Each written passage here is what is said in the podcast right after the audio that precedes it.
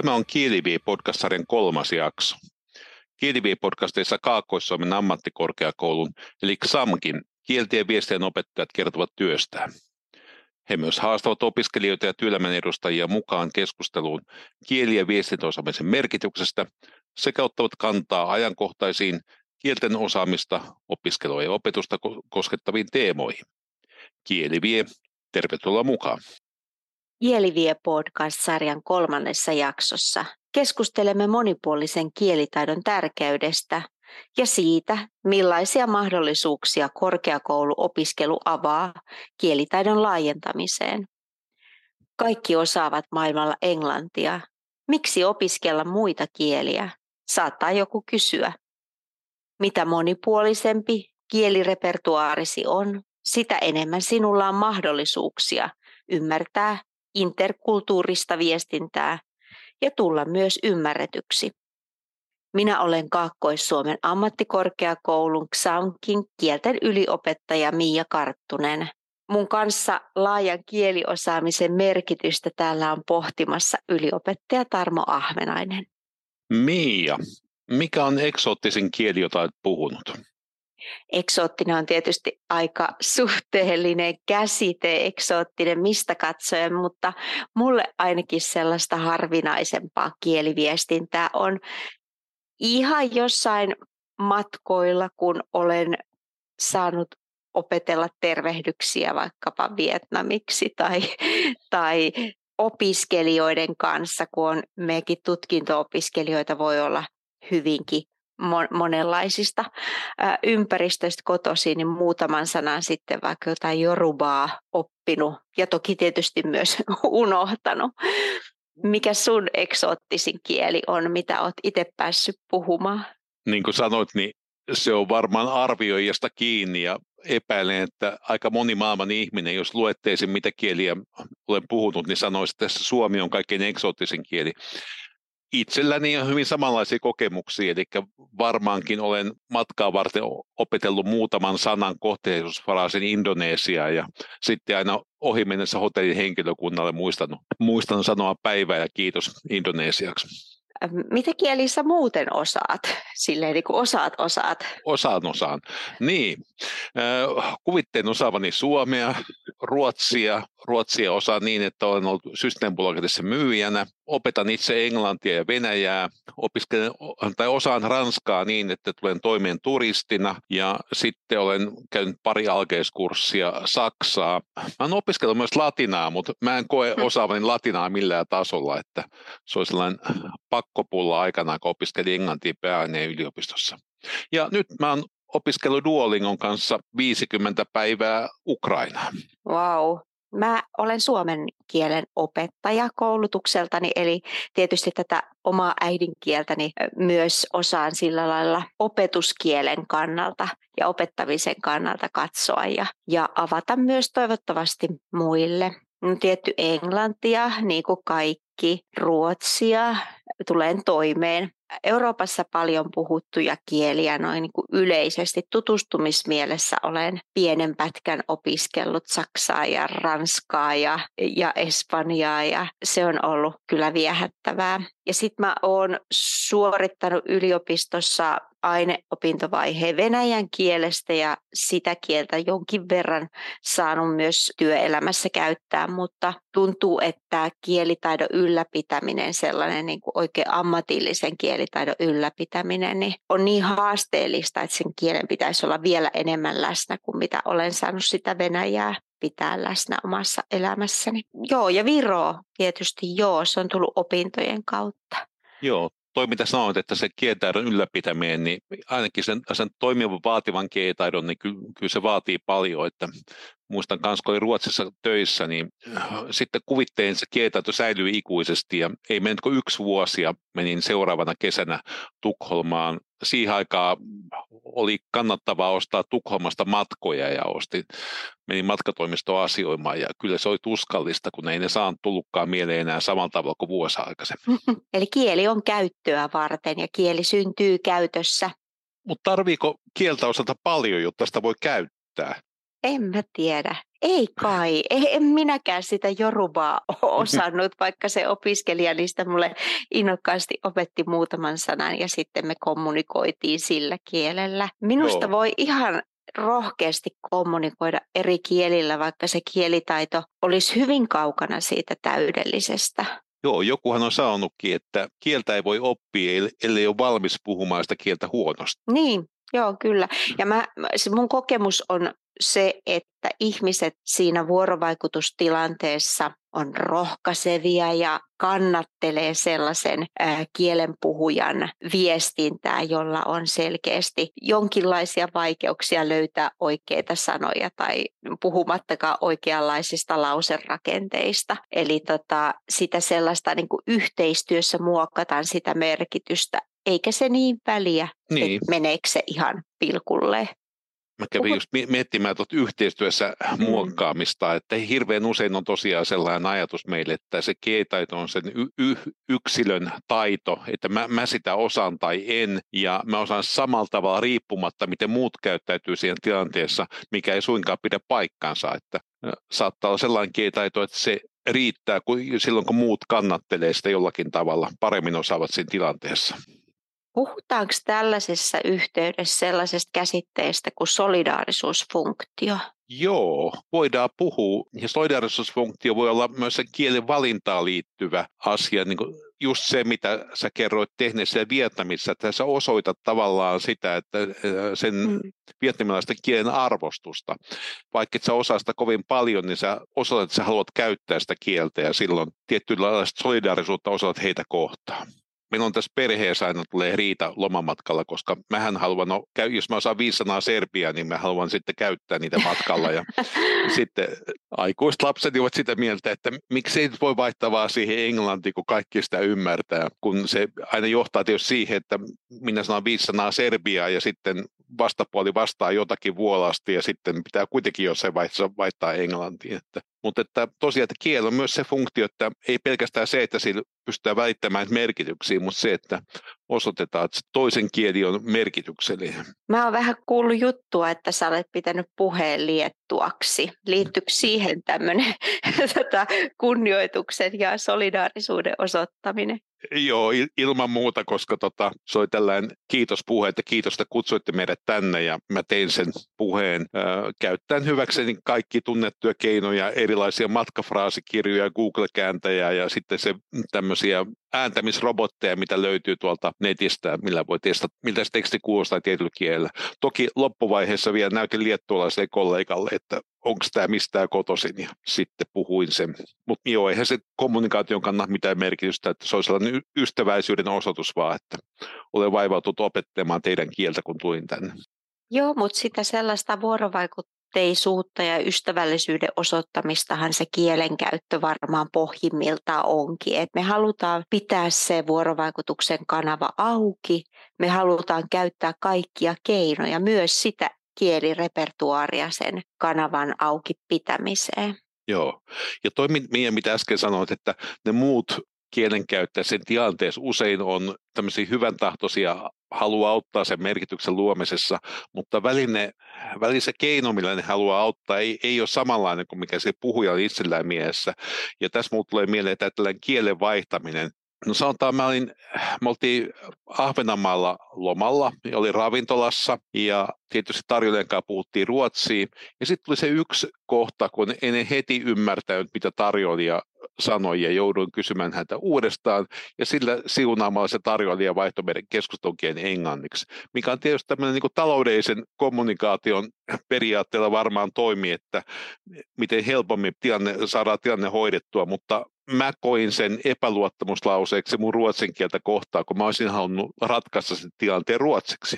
mikähän siinä on, että se oletuskieli sillä tarjoilijalla oli sitten englanti, että se oli varmaan kieli, jota, jota hän hyvin hallitsi, kyllä joo, mutta mistä hän tiesi, että sinäkin hallitset englantia? No, no se on varmaan se arvaus. Ky- kyllä mäkin meinaan, että jos ei, jos tulee ihminen, jonka kanssa ei tunnu olevan yhteistä kieltä, tai siis että vaikkapa Suomessa joku ei puhu suomea, niin kyllä mä englanti tarjoan ekaksi sen takia, että se on se todennäköisin. Mm. Ja toki itselleen helpoin myös, mutta kyllä. Mutta mä välillä ehkä sellaisiin tilanteisiin kiinnittänyt huomioon, jossa sitä englantia sitten aletaan käyttää vaikkapa toisen henkilön ulkoisen habituksen perusteella tai vieras, vieralta kuulostavan nimen perusteella, että niin kuin ihminen ei näytä ehkä siltä, kun keskiverto suomalainen näyttää, iho on tummempi ja hiukset vähän eriväriset kuin meillä ma- maantien harmailla. Ja sitten siihen keskusteluun tietämättä, tuntematta lähdetään jollain kielellä ja se kieli onkin englanti. Niin kuin bussissa on joku keskiverto suomalaista poikkeavan näköinen ja mä menisin siihen kysymään, että excuse me, is this place taken? Joo, näin, näin varmaan tapahtuu. Mä muistan yhden meidän opiskelijan, joka kertoi siitä, että hän on siis äidinkieli suomi, mutta häntä väkisin palvellaan usein englanniksi, koska hänen, hänen ihonvärinsä on tummempi kuin Ää. Keskiverto suomalainen ja välillä hän ei jaksa niin kuin taistella vastaan, että hän sitten ottaa vastaan palvelua englanniksi, koska hän myös uivasti puhuu englantia.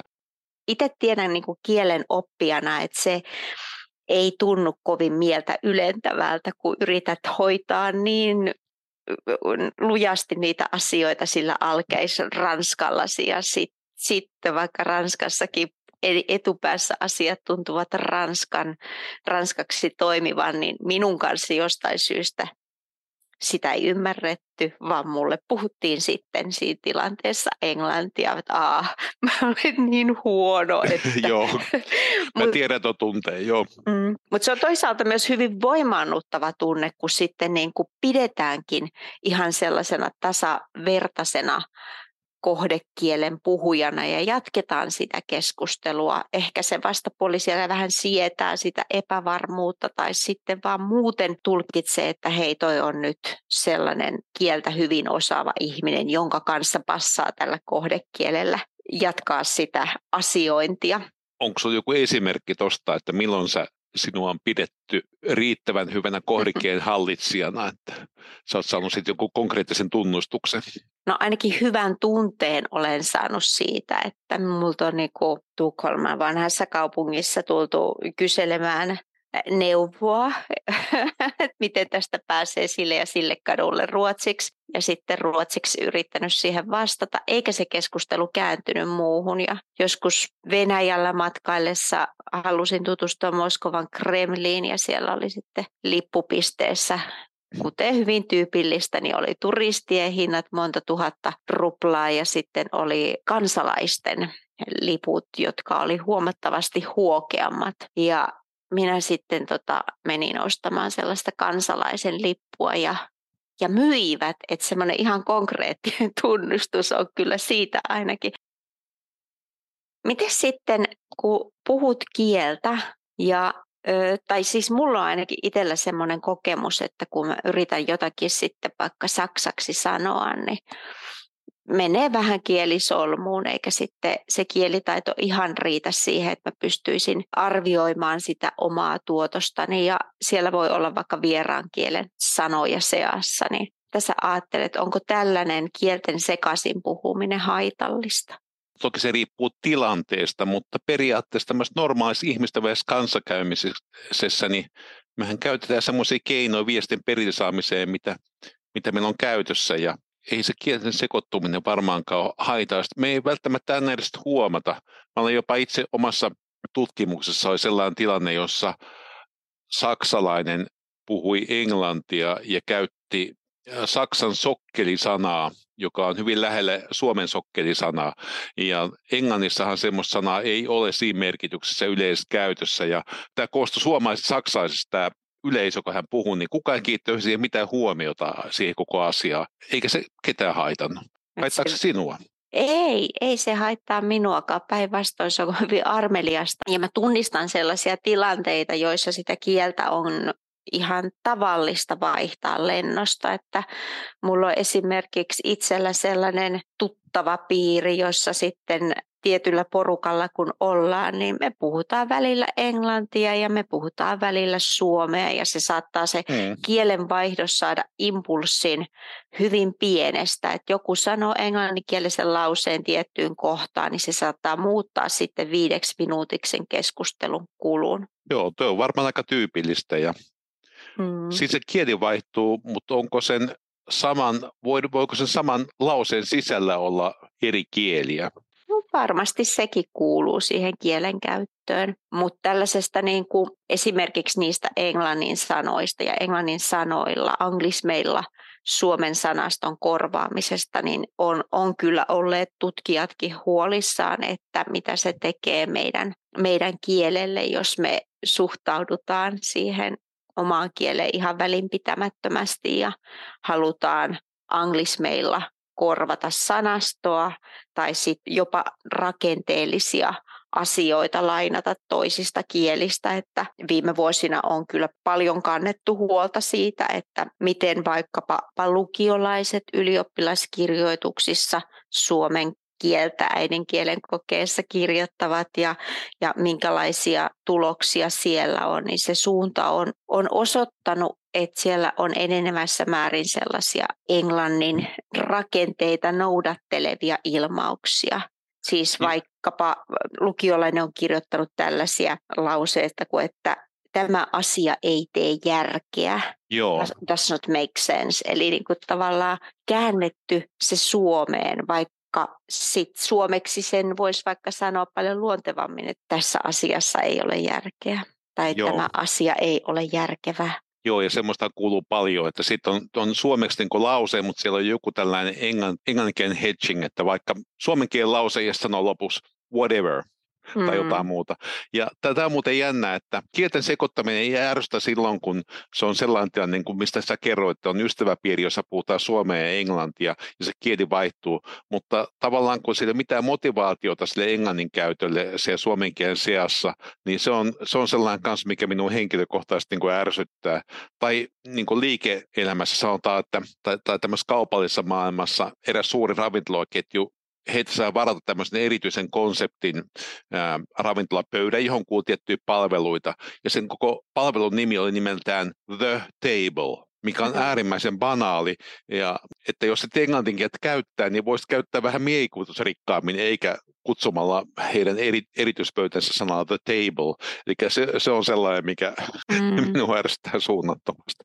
Mitä niin kuin tavallaan sellaisissa asiallisemmissa ja julkisemmissa yhteyksissä sitä kieltä käyttää, niin mä niin kuin ajattelen, että suomea puhutaan ja kirjoitetaan suomeksi, että pyritään valitsemaan ne suomenkieliset ja, Kyllä. Ö, ilmaukset.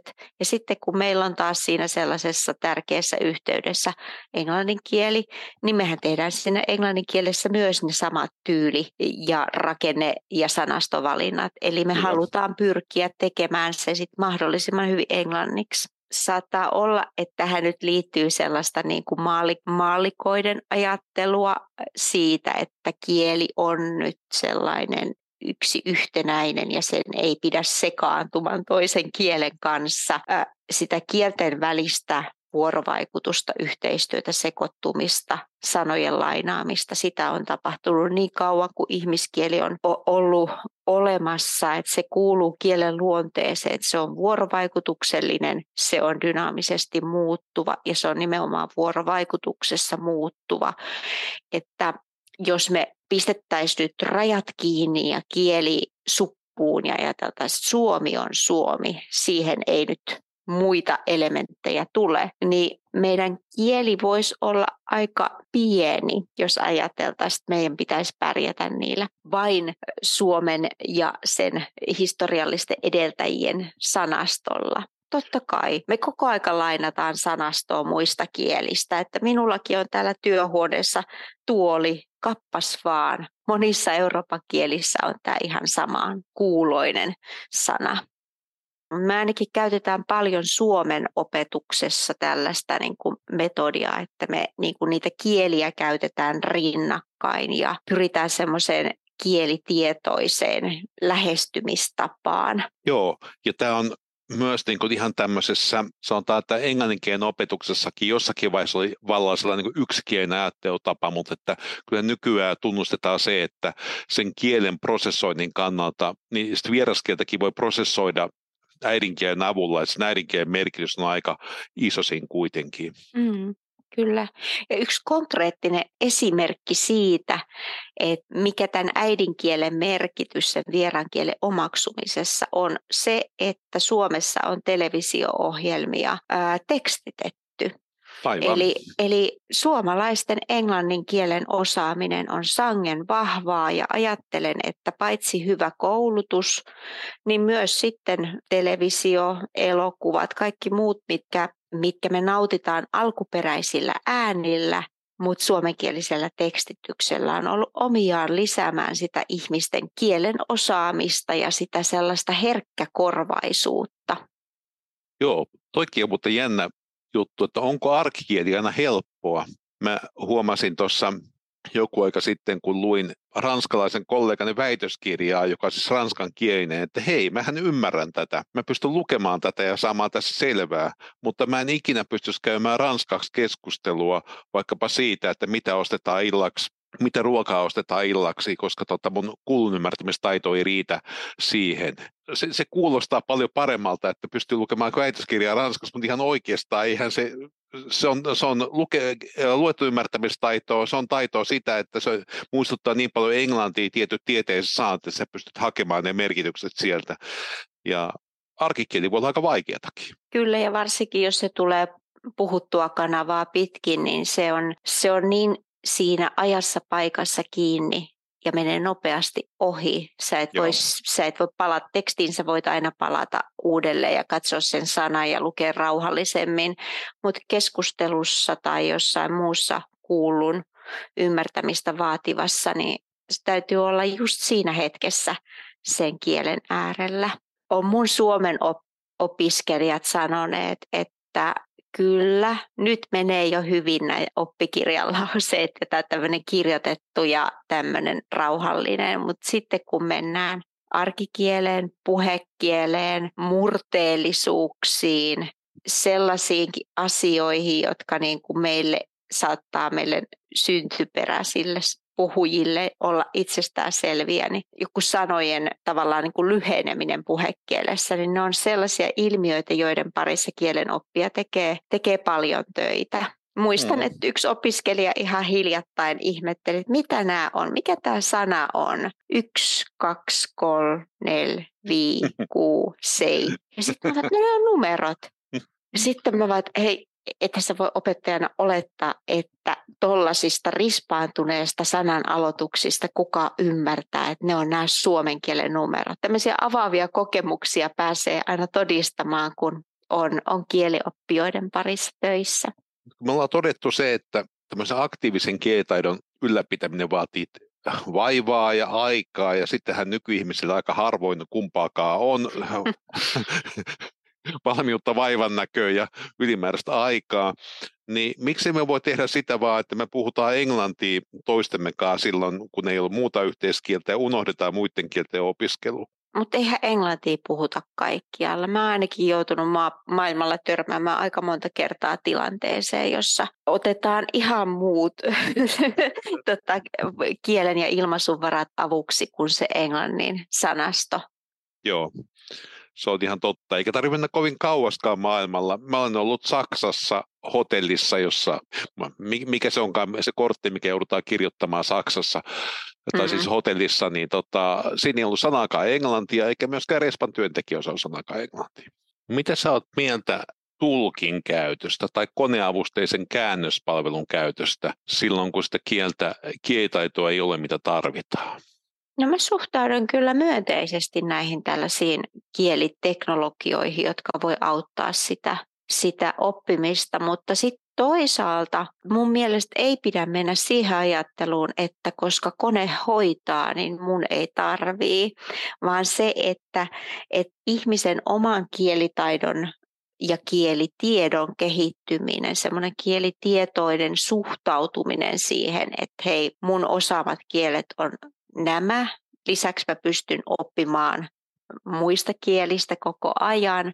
Eli se semmoinen niin oma mm, ote siihen omaan oppijuuteen on tosi tärkeää, vaikka meillä niitä e, erilaisia digitaalisia apuja tai, tai sitten tällaista niin kuin perinteistä tulkin käyttöä voidaankin, voidaankin ottaa siihen niin kuin avuksi siihen vuorovaikutukseen.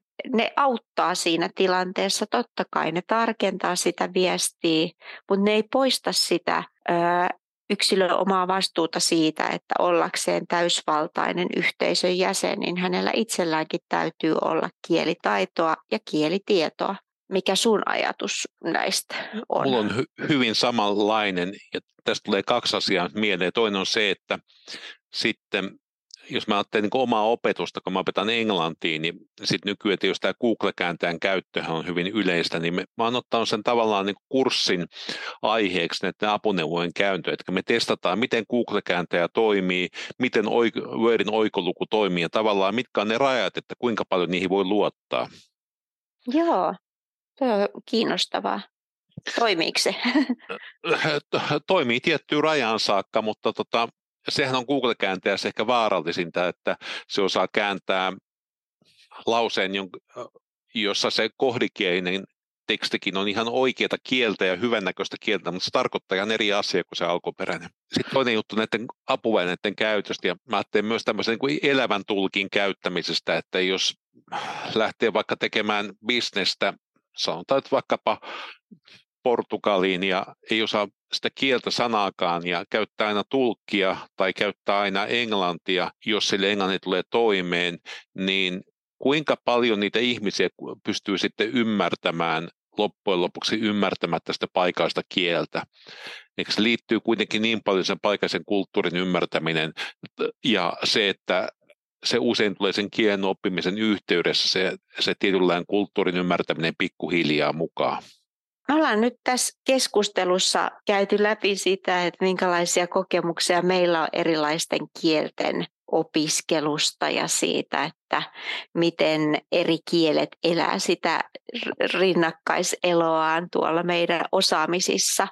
Me ollaan puhuttu tässä siihen sävyyn, että se englanti ei ole se ainoa, mitä on hyvä osata. Mutta jotenkin musta tuntuu, että kun näin korkeakoulussa tota kielten opiskelua katselee, niin vieraiden kielten opiskelu innokkuus vähän vaihtuu ja ehkä jotenkin sellaista laimenemista on ollut huomaavina niin ainakin joidenkin kielten osalta, että enää niitä innostuneita saksan kielen aloittajia ei ole niin paljon kuin sanotaanko tuossa kymmenisen vuotta sitten. Joo, ja jos katsotaan pidemmällä aikavälillä ja vaikkapa niin peruskoulun ja lukionkin tilastoja, niin se, sehän on suoraan romahdus verrattuna johonkin 90-lukuun, että minkä verran opiskellaan Saksaa, Ranskaa, Venäjää ja Espanjaa.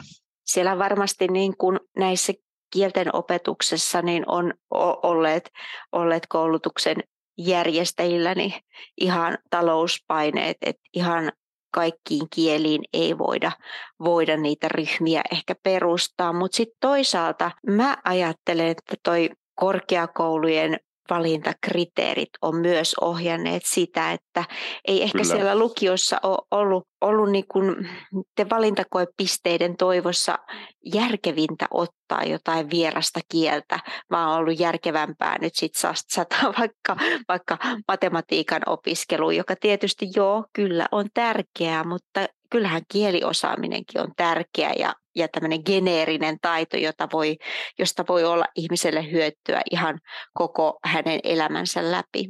Varmaan tämä korkeakoulujen valintaperusteet, jos tämä pitkä matikka sai sen painoarvo, mikä sillä on, niin on se viimeinen niitti arkkuun, mutta kyllähän se oli se vainaiskielten opiskelu jo aikaisemmin hiipunut lukiossa tai ainakin vähentynyt selvästi. Me ei voida ehkä täältä korkeakoulusta käsin sanella sitä, että miten valtakunnallisesti valitaan, mutta me ainakin voidaan tehdä oma osuutemme siinä, että me tarjotaan opiskelijoille mahdollisuuksia laajentaa sitä kielirepertoaaria korkeakouluopintojen aikana. Ja nyt mä puhun niin kuin ihan tutkinto-opiskelijoista, jotka opinnot aloitettua ja paikan vastaan otettua, niin voi, voi ottaa kieliopintoja täältä meidän tarjonnasta ja opiskella siihen tutkintoon sisältöön maksutta niitä opintoja, jotka on sitten niin kuin semmoinen Mä, mä katson, että se on niin kuin tärkeä työelämätaito ja tärkeä semmoinen erottautumisen taito, että okei, kun sinne samaan työpaikkaan on hakijoita, kymmenen, mutta se yksi osaa sitä Espanjaa ja siinä onkin joku Espanjaan liittyvä kytkös sillä työpaikalla, niin tokihan se on semmoinen etu. Kyllä. Ja mitä meidän opiskelijat on saanut, että esimerkiksi Kotkassa, jossa on logistiikka-alan yrityksiä, niin kyllä se alkeis, alkeis Venäjänkin taito on ollut etu työpaikkaa hakiessa. Kielivarannon köyhtymisestä hän opetusministeriön pyynnöstä professori Riitta Pyykkö teki selvityksen tuossa viitisen vuotta sitten ja oli erittäin huolissaan tästä suomalaisten kielivarannon hiipumisesta nimenomaan sitä, että ei, ei juurikaan muuta osata kuin kotimaisia kieliä ja englantia. Ja siitä hän polkaistiin silloin käyntiin tällainen Kivako-hanke, jossa suomalaiset ammattikorkeakoulut ja yliopistot päätti luoda yhdessä harvemmin opiskeltujen kielten kielitarjonnan ja nythän se projektin jälkeen on, siitä on tullut sellainen vakituisesti eh, toimiva verkosto, eli toisin sanoen meidänkin opiskelijoilla on mahdollisuus ottaa osaa verkkokurssille, jonka järjestää sitten vaikkapa Lapin yliopisto tai Tampereen ammattikorkeakoulu. Ja silloin kun me Kimpassa ollaan tehty kielivalikoimaa, niin me ollaan saatu siihen aika iso valikoiman kieliä tarjolle olisiko meillä, mä en ole ihan varma sit lukumäärästä, tai jos äkkiä mä muistan ne kielet ulkoa, eli siellä on tietysti nämä tavalliset Saksa, Ranska, Venäjä, Espanja, sitten on Italia, Kiina, Japani, Korea, Portugali, suomalainen viittomakieli ja Unkari. No on iso valikoima ja toi varmaan niin kuin ratkaisee myös niitä taloushaasteita, että kun niitä kursseja on mahdotonta tai vaikea vetää siellä yhdessä järjestävässä organisaatiossa oman korkeakouluopiskelijoiden ja opettajien voimin, niin sit yhdessä voidaankin sitten saada niitä opiskelijoita enemmän ja verkon välityksellä on mutkatonta opiskella. Joo, näin on ja se on ollut ihan, ihan suosittu tapa opiskella. Nykyään opiskelijat, opiskelijat entistä enemmän haluaa tehdä asioita verkossa. Että. Mm. Joo, ja tässä niin kuin ehkä korkeakoulujen välisessä yhteistyössä niin mä näen sellaisia niin kuin, ennusmerkkejä jostain tulevaisuudesta. Puhutaan, puhutaan siitä, että voi olla enemmänkin tällaista ristiin opiskelutarjontaa, että yksi korkeakoulu tuottaa ja toisen korkeakouluopiskelijat voi tulla sitä opiskelemaan. Ja tämä on mun mielestä hyvin, hyvin kiinnostavaa olla mukana tällaisessa yhdessä tekemisessä. Ammattikorkeakoululle ja yliopistoilla on avoimia korkeakouluja ja niin meillä XAMKissakin on avoin ammattikorkeakoulu XAMK Pulse ja siellä tarjonnassa on, on myös eri kielten opintojaksoja, osa maksuttomia, osa maksullisia, mutta yhtä kaikki mahdollisuus sitä omaa kielitaitoa kehittää jo ennen korkeakoulun tutkinto-opintoja. Tai sitten vaikka olisi sellainen ajatuskaan, että tulee muuten korkeakouluun, mutta haluaa tulla opiskelemaan kieliä, niin meidän verkkokurssitarjonnasta löytyy aika hyvin monenlaisia mahdollisuuksia. Eli XAMK-pulsen tarjonta on, on ihan verkossa ja se on niin kuin kaikille avointa. Ja varsin edullista. Niin, oletko Mia itse opiskellut avoimessa yliopistossa tai ammattikorkeakoulussa mitä kieliä? Oon, mä opiskellut. Mä oon sitä Venäjää yrittänyt tekohengittää siellä. Joo, Entäs mä, sinä? Mä oon opiskellut Saksaa. Siitä okay. jonkun verran aikaa jo. Joo. Mitä tykkäsit? Tykkäsin kovasti. Se oli monessa suhteessa hyvä kokemus itselle, mutta kyllä se on, mulla on sellainen historia, että mä oon käynyt Saksan alkeiskurssin ähm, yliopistoaikana ja siitä oli hirveän kauan aikaa, mutta just niin kuin sanoit, että kun se on siellä taustalla jossakin, niin hyvin äkkiä sitten se tulee se palautuu sieltä mielensopukoista jostakin takaisin ja saa sen niin uudestaan käyntiin. Oletko opiskellut Duolingolla mitään? Mä oon tota, ladannut Duolingon, mutta sitä ei varmaan lasketa, kun en mä vielä sitten tota, aloittanut. Se, sulla on se Ukraina-kokemus. Se Ukraina, joo. Se on oikein joo. hyvä. Että siinä, siinä onkin tietyt rajat. Mä itse asiassa tutustuin siihen, että onko Duolingon opiskelusta tehty tutkimusta ja siitä on tehty tutkimusta ja ilmeisesti se on niin, että se on myös ihan käypä kienopiskelumenetelmä, varsinkin oppimisen alkuvaiheessa. Mm. Ja kyllä minulla on ainakin sellainen olo, että mä olen tässä, kun olen 50 päivää, ehkä vartin päivässä käyttänyt Ukrainan opiskeluun, niin kyllä mä olen tietyllä tavalla päässyt siitä sisään. Toki Ukrainassa auttaa ne vanhat Venäjän pohjat, mutta, tota, oh. mutta suosittelen kaikille. Ja, ja varmaan on muita samanlaisia. Duolingo on ilmeisesti kaikkein kaikkein suosituin, mutta muita vastaavanlaisia on olemassa myös. Kyllä joo.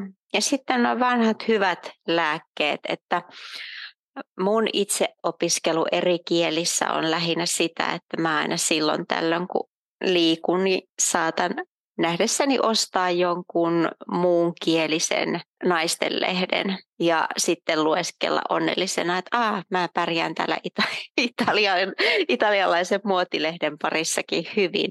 Mutta joo, kyllä, itse asiassa muiden kielten osaaminen auttaa kovasti niiden sanojen kanssa, jotka nyt näyttää vähän ää, tota, tutuilta ja sitten ne jotkin sanat, jotka jää siellä ymmärtämättä, niin nekin pystyy siinä kontekstissaan kyllä käsittämään. Ja sitten kun on näitä helppoja mahdollisuuksia, vaikkapa sanakirjan ottaa verkkoselaimesta tai applikaatiosta ja katsoa, että hei, mitäs toi nyt tarkoittikaan, niin siinä aina oppii sitten sen yhden uuden sanan itselle kiinnostavaan kontekstiin liittyen, että, että tota huuterajauskynät italiaksi, jees.